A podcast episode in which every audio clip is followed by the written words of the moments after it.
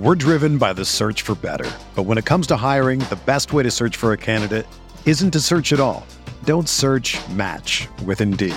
Indeed is your matching and hiring platform with over 350 million global monthly visitors, according to Indeed data, and a matching engine that helps you find quality candidates fast. Ditch the busy work. Use Indeed for scheduling, screening, and messaging so you can connect with candidates faster. Leveraging over 140 million qualifications and preferences every day, Indeed's matching engine is constantly learning from your preferences, so the more you use Indeed, the better it gets. Join more than 3.5 million businesses worldwide that use Indeed to hire great talent fast. And listeners of this show will get a $75 sponsored job credit to get your jobs more visibility at Indeed.com slash BlueWire. Just go to Indeed.com slash BlueWire right now and support our show by saying that you heard about Indeed on this podcast. That's Indeed.com slash BlueWire. Terms and conditions apply. Need to hire? You need Indeed. round by round upside targets on RotoViz Radio. What's up, Roto Viz?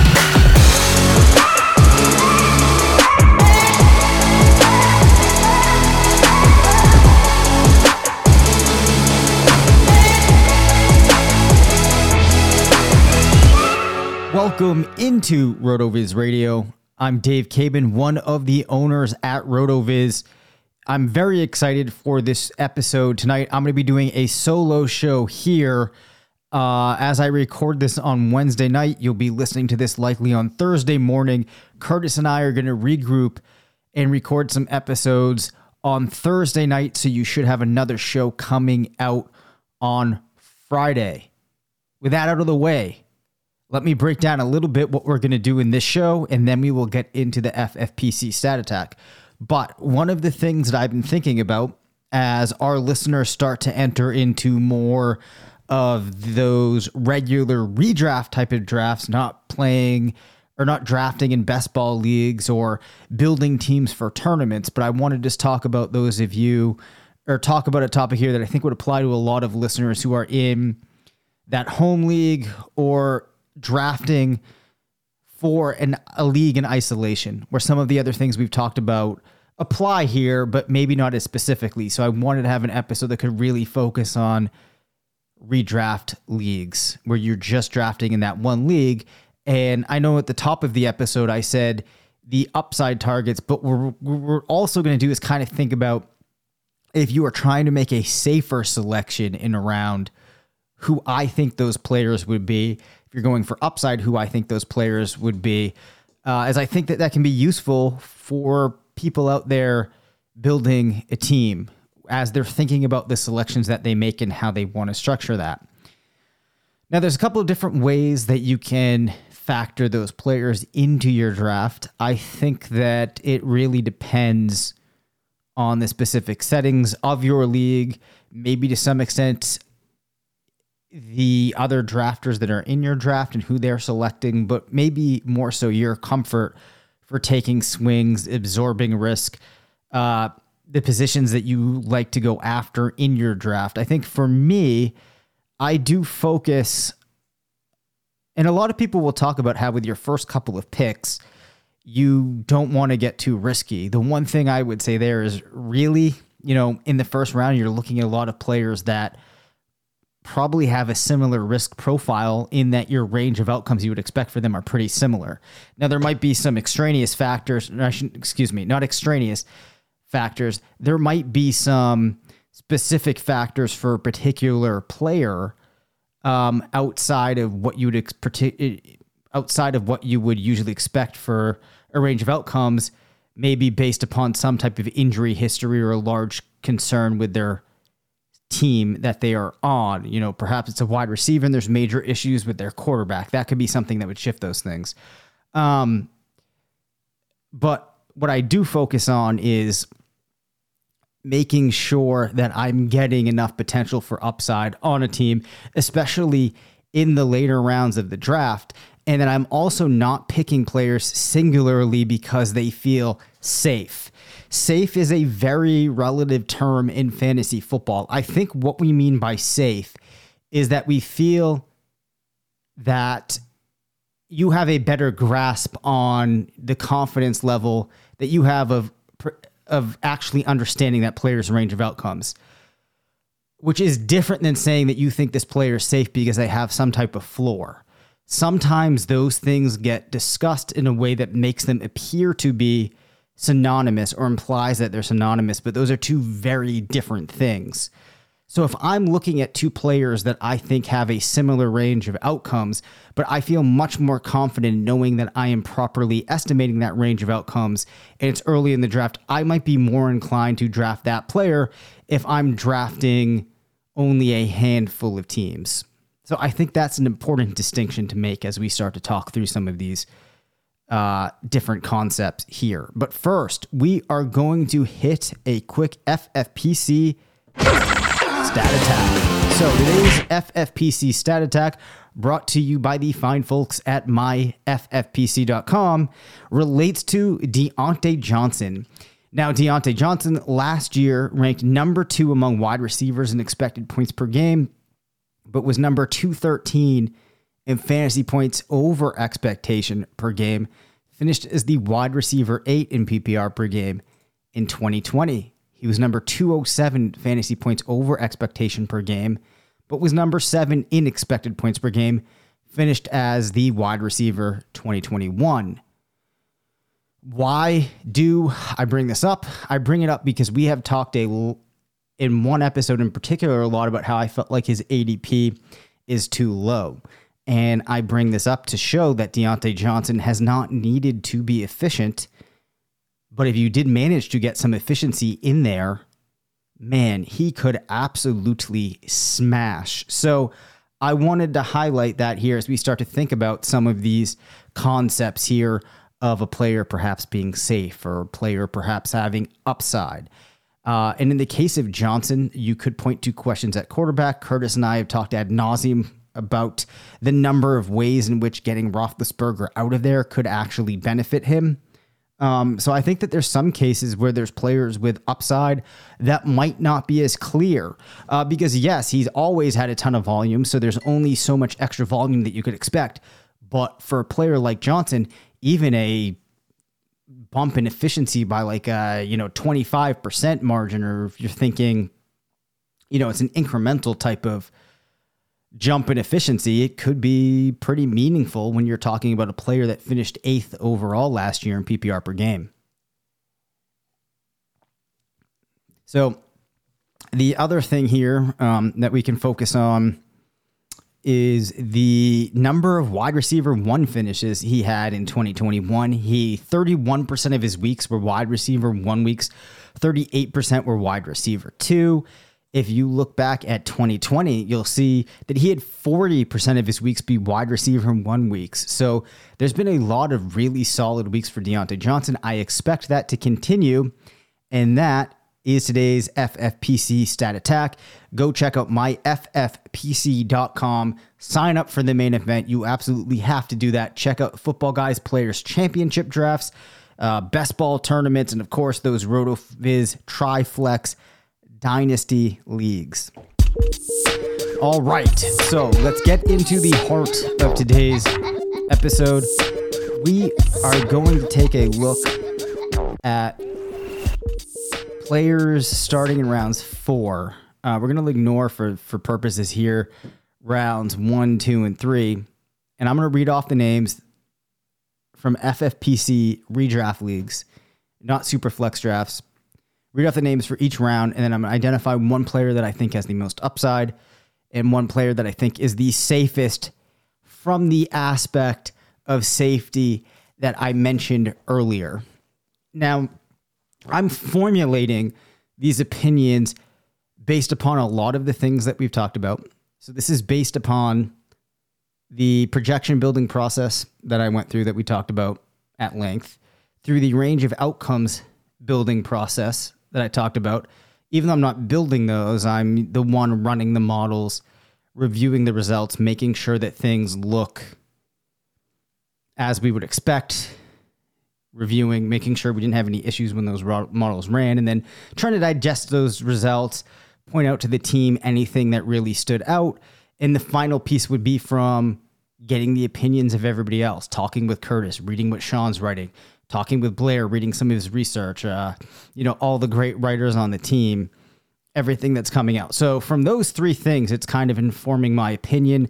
I'll try to hit some of the highlights, um, but I might not go that in depth here on that research, as I'd like to cover significant ground here. But just be aware that these are opinions that are grounded through those processes. So, round four starts off with Brandin Cooks, Gabriel Davis, Dalton Schultz, Cam Akers, Diontae.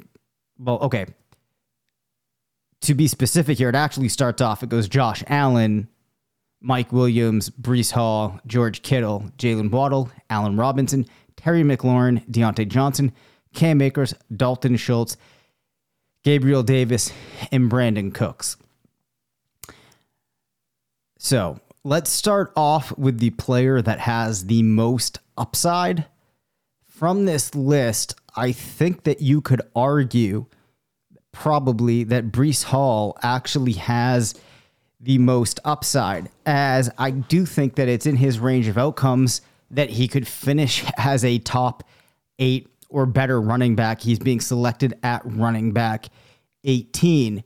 I think if you compare him to a player like Cam Akers, though Akers isn't a great offense, there's a much clearer path in my mind to him being able to control the entirety of his offense. We could also see the Jets offense take a bit of a step forward. Now, perhaps if things hit perfectly for Cam Akers, he would have more upside in the from the standpoint of having the potential maybe to be like the RB3 or the RB4. But one of the things that I've written about before on the site is that we're probably thinking about upside wrong. In my opinion, a player's upside isn't just his absolute best outcome, how high he could go. You still have to consider that distribution. And I hate to always bring up thinking about things through distribution, but the reality is when you are making predictions or you're trying to optimize or you're doing anything that involves probability, you have to consider these distributions. So it's possible that the absolute maximum of Cam Akers distribution is higher than Breece Hall's maximum. But I think, in my perspective, there are more scenarios where Breece Hall is approximating the top end of his distribution than Cam Akers. If you shifted to looking at the wide receivers, there are a lot of players that I think you can make the case for. I talked about Diontae Johnson having some upside, but I would think that we've since we've already seen Diontae Johnson finish at wide receiver eight, it'd probably make more sense to assign this to somebody like a Gabe Davis or Jalen Waddle, uh, who are still younger players and could really propel forward. Now, I should probably look up because I actually don't know off the top of my head just how high Jalen Waddle finished last year on a per game basis. So I'm going to pull this up quickly. Yeah, he finished at wide receiver 14. Um, just to share a little bit more information here, let's take a quick look at Gabe Davis, uh, who I will note has been a bit of a pain in the butt this year because different sites keep changing the way that his name is spelled and that causes us to need to do some things behind the scenes. So he finished last year as the wide receiver 78 in PPR per game. Week 15 against Carolina, he put up 25.5. In 2020, he had three games as a wide receiver three. And really, outside of that wide receiver one weekly performance in week 15 against Carolina and his three wide receiver two performances in 2020 has not really done a whole lot to speak of. So from I think that I would have to say Gabe Davis has the most upside this year to to outplay what we've seen from him in the past and then with his ADP coming in behind these other players I do think it's possible that you could have a situation where Gabe Davis becomes a major focal point of that offense in Buffalo. Um, I'm not sure that the distribution is high enough, but I think if I'm doing that delta between expectations and the where they could land that feels reasonable and in a reasonable number of times, it's Gabe Davis. So I'm realizing as I'm talking here that maybe I'm not following that rubric I had outlined, but I still think there's value in talking about these different players. Uh, and lots of times in fantasy discussions, things get placed in this binary context, but we've always felt at the site that it's that nuance in between those binaries that really matters. And when you understand some of these ins and outs, that gives you more information to apply in the context of the team that you're building in a particular draft than something silly like just saying, uh, these are the five players you need to target this year. Or when you have this, you know, kind of binary situation that you make where it's Amari Cooper or Amon-Ra St. Brown. And it's not always one or the other. Hopefully that makes sense. Now, the safest player here. We're driven by the search for better. But when it comes to hiring, the best way to search for a candidate isn't to search at all. Don't search match with Indeed. Indeed is your matching and hiring platform with over 350 million global monthly visitors, according to Indeed data, and a matching engine that helps you find quality candidates fast. Ditch the busy work. Use Indeed for scheduling, screening, and messaging so you can connect with candidates faster.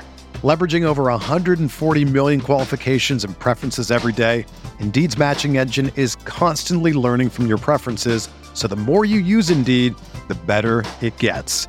Join more than 3.5 million businesses worldwide that use Indeed to hire great talent fast. And listeners of this show will get a $75 sponsored job credit to get your jobs more visibility at Indeed.com slash BlueWire. Just go to Indeed.com slash BlueWire right now and support our show by saying that you heard about Indeed on this podcast. That's Indeed.com slash BlueWire. Terms and conditions apply. Need to hire? You need Indeed.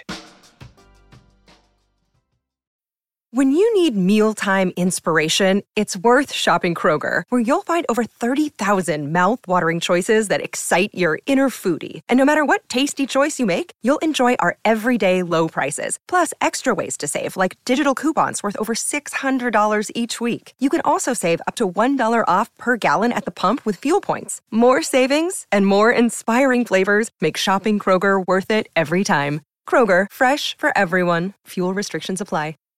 I would say is Diontae Johnson for those reasons that I mentioned. The role in the offense feels stable. You look at the range of outcomes tool, you look at how you would build a set of projections, you're going to end up in a very similar spot for him. You could maybe argue Mike Williams, but with Mike Williams being positioned towards the end or to, towards the beginning of this round, I would feel a little bit more confident being able to accurately project Diontae Johnson where he could reasonably land um, in comparison to Mike Williams. I'm uh, using ADP to kind of break that tie because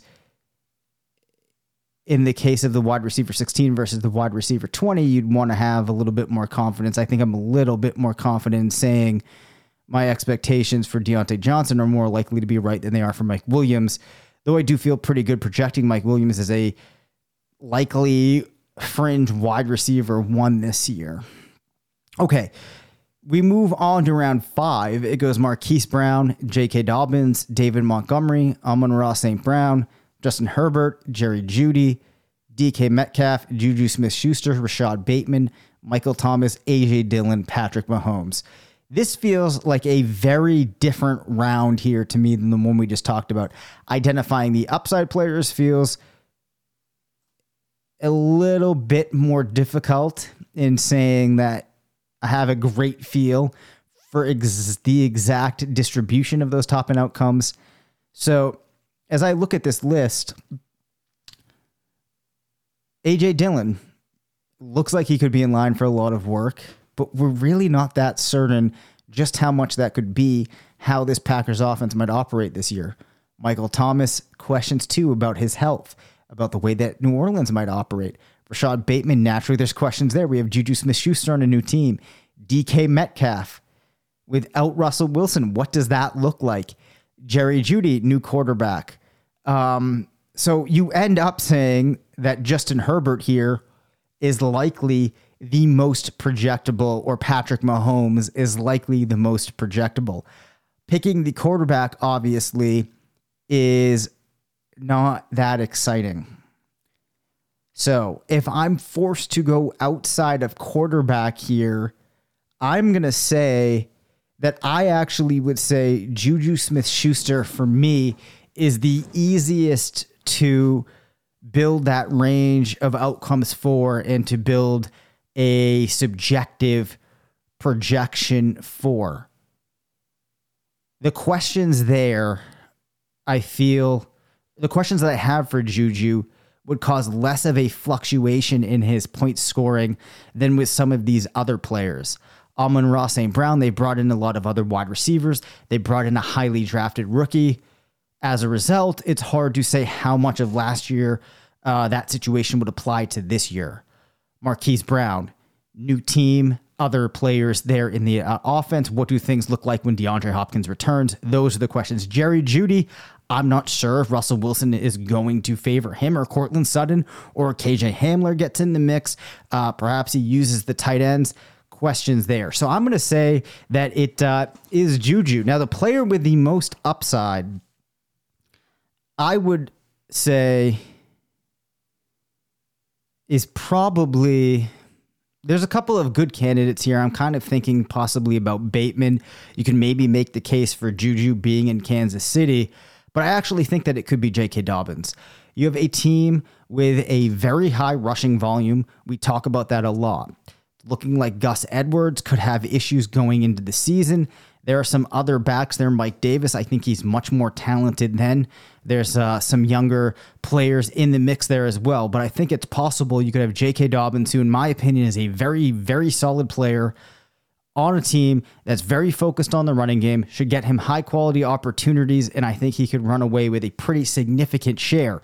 And even if he doesn't absorb 60, 65% like some backs could, he could still at 50% get enough volume to finish in the top six of running backs. So I would argue that J.K. Dobbins has the most upside in that round. Does he fall into the area of the running back dead zone? Maybe. Is he a player that I would say I'm targeting all the time? No. But I think that, especially if I'm looking for running back upside somewhere in this area of the draft, I think that he might be the player I would point to as carrying the most upside. Let me know if this is just an exercise, just thinking about how projectable a player is and what their upside might look like in general, is an exercise that you would like for Curtis and I to talk through. And we could do this for uh, more players as we approach the summer than just kind of quickly running through a couple of thoughts on each as we work through the rounds. Also, please, please, please, please send in bold predictions. I would love to do a bold predictions episode if we get maybe 15, 10, 15 fun entries, we'll play them on the air, break those down, then we'll randomly select one or two of you to get some RotoViz merch. So please send those in. The number will play at the end of the episode. It's also in the show notes. All right, round six. You have TJ Hockenson, Chris Godwin, Darnell Mooney, Dallas Goedert, Josh Jacobs, Elijah Mitchell, Lamar Jackson, Adam Thielen, Elijah Moore, Allen Lazard, Tony Pollard, Kyler Murray. I don't think that anybody would be surprised at all when I say that Lazard carries the highest upside. I've talked about him. Curtis has talked about him. Yes, I was a little bit uncertain what to make of him heading into the projection process heading into the spring, really. But I've come around um, on Lazard carrying the most upside, especially when you look at some of the other wide receiver options in here, like Adam Thielen. I don't think that there's going to be too much um, upside for Thielen, though we do think that he could still score a lot of touchdowns. But playing with Jefferson, he's probably somewhat capped the running backs don't look to be in situations where they're going to be able to really, really take things over, barring injury. For an exercise like this, I don't want to factor that in. Uh, Lazard seems like the pretty obvious choice to me here. In terms of which player is the most projectable, I want to take the quarterbacks out of the equation here.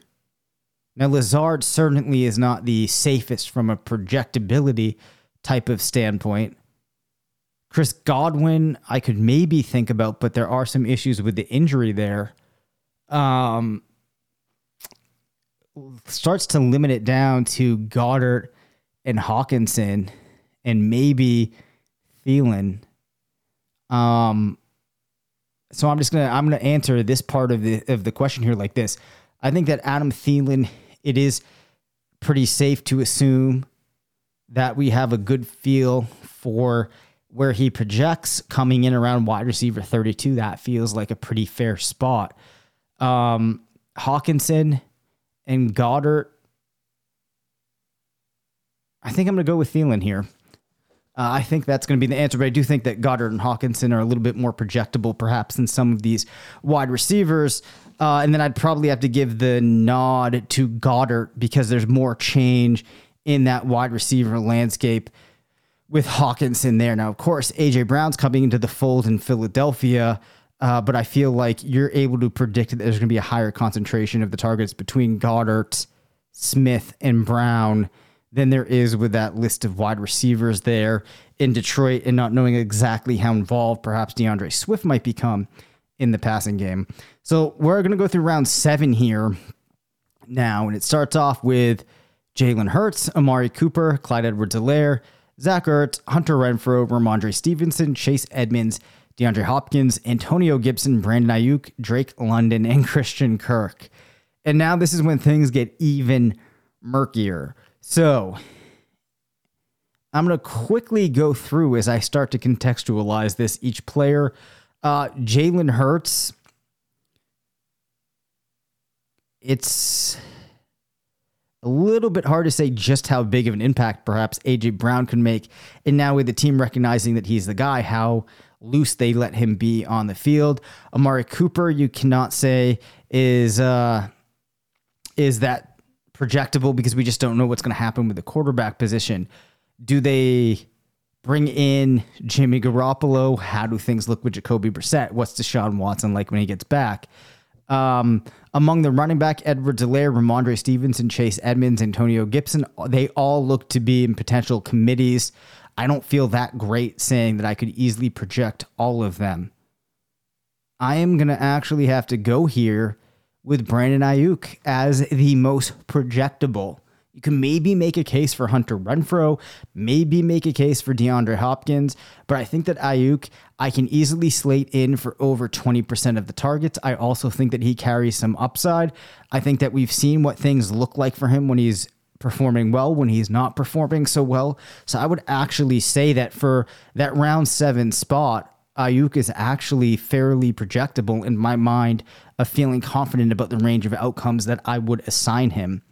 Now, if I'm looking for a player that has a tremendous amount of upside out of this group, I'm not inclined to say that it's any of the running backs except Edwards, Helaire, and Aiyuk. I could maybe make the case for, but I think that it's possible that you could see Edwards Helaire in uh, a couple of scenarios finishing as an RB1, far outplaying that RB26 type of ADP. I think for these other running backs, it would be much more difficult. And this comes back to playing in that solid offense, looking like Ronald Jones might not make the cut uh, on that roster there. There being other players, but uh, Edwards Helaire being the guy that they would prefer to be the one that's able to control the offense this year. And you think about a couple of the games that he had early on in his career, uh, Tyreek Hill being gone, some of the opportunities that might open up for Edwards Helaire. And I don't think that it's a stretch to see how he could finish as an RB1. All right. I think we've hit enough rounds here for me just kind of talking with myself. Um, I'm going to save some of these other rounds for shorter episodes, and I might be able to record myself as we work our way to the season. Please send in your bold predictions. Send in other questions that you might have, any topics that you want us to hit before the season starts, and we will see you tomorrow.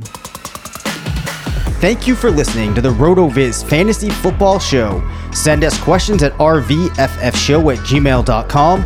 Follow us on Twitter at DaveCabanFF and at CPatrickNFL. Leave us a voicemail at 978 615 9214 and make sure to rate, review, and subscribe.